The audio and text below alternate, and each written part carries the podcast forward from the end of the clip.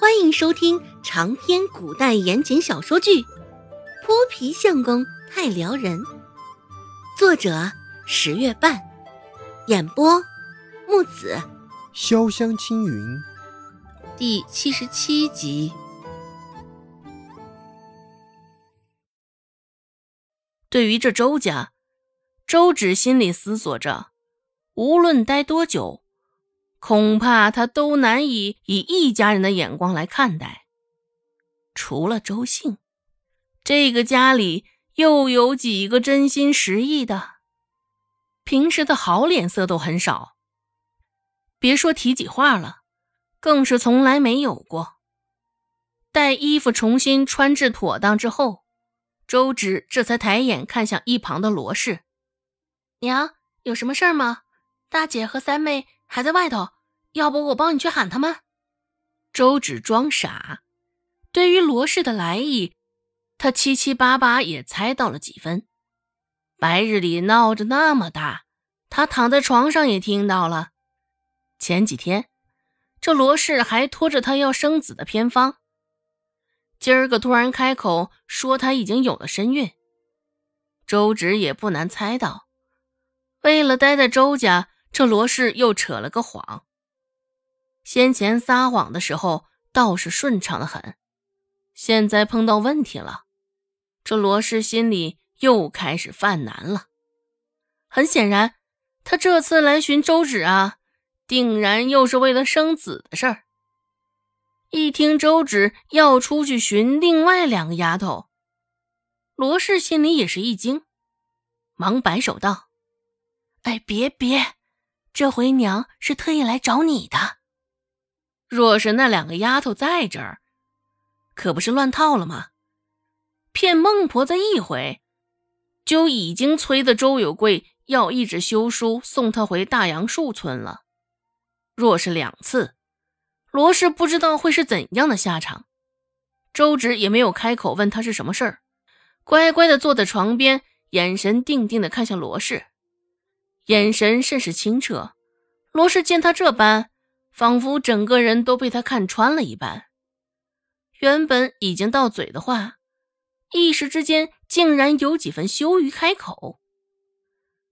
罗氏攥着殷红色的罗裙，良久，这才开口说道：“还记得娘上回让你帮忙的事儿吗？不知道娘说的是何事儿？”周芷这是装傻装到底了，就，哎，就是生子偏方啊。罗氏蹙着眉，说到这，压低了几分噪音，防备似的回头瞧了一眼，见身后没有人，这才继续开口：“丫头，娘知道这些年一直亏待了你，忽视了你。若是娘真的成功怀上了身子。”娘不会忘记你这份功劳的。周芷嘴角举着一抹笑，不仅觉得这罗氏可笑之至。这罗氏，莫不是真以为他这般好拿捏不成？现在竟然还拿着这般虚的糖衣炮弹来哄他。笑盈盈的看着罗氏，周芷也不打岔，继续由着他讲。罗氏说道。今天你给曾婆子看腿的时候，娘在一旁也瞧见了。小芷，你这回能不能帮帮娘？若是娘没有怀上身子，你们三姐妹在周家的处境也更加难过了。指不定日后你奶会让你们换谁做娘呢？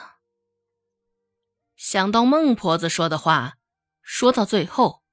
罗氏面色也渐渐变得凝重严肃了起来。孟婆子给他带来的压力与恐惧，现在罗氏全都压在周芷的身上。对于这半大的孩子，罗氏竟然还使出了威胁的招数，还真的够低级的。周芷心里一阵耻笑，不过面上依旧端着那般乖巧懵懂的神色。愣是没有表现出丝毫的不妥。周芷眨眨眼，带着几分无辜委屈的模样，说道：“娘，这郎中那儿生子偏方可是不便宜啊。”罗氏舔着一张脸，挂着几分笑意道：“娘的意思是，你来帮娘瞧瞧，给娘也下个药方，看看娘应该吃什么药。”见罗氏的主意，现在还是打在他的身上，周芷不仅有几分无奈，舔了舔嘴唇，周芷回答道：“娘，我哪会看什么病啊？”今天帮孟婆子看病，也不过就是为了帮忙，随口扯的而已。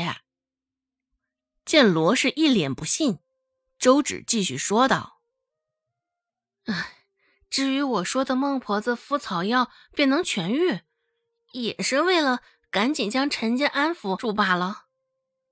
当时在场的也没有几个懂医术，我将话说的隐色难懂些。”便能轻易将他们忽悠进来了。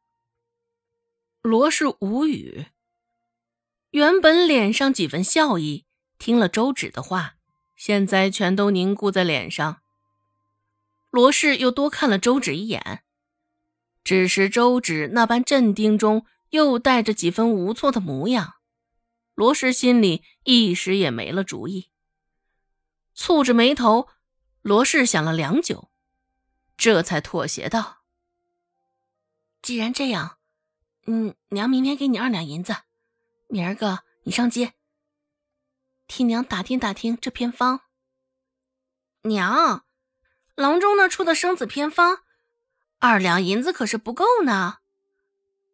这能寻去医馆要生子偏方的，大抵都是走投无路之人，所以这偏方也是奇贵无比。”去郎中那要生孩子的偏方，不下五两都拿不下来。这一点，罗氏心里自然也是清楚的很。只是现在，他就连拿出二两银子都难得很。特别是刚藏下那一两银子，还重新还给了陈家。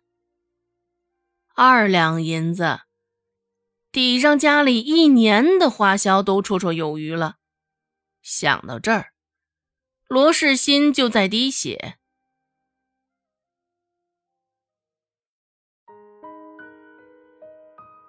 本集播讲完毕，感谢您的收听。感兴趣，别忘了加个关注，我在下集等你哦。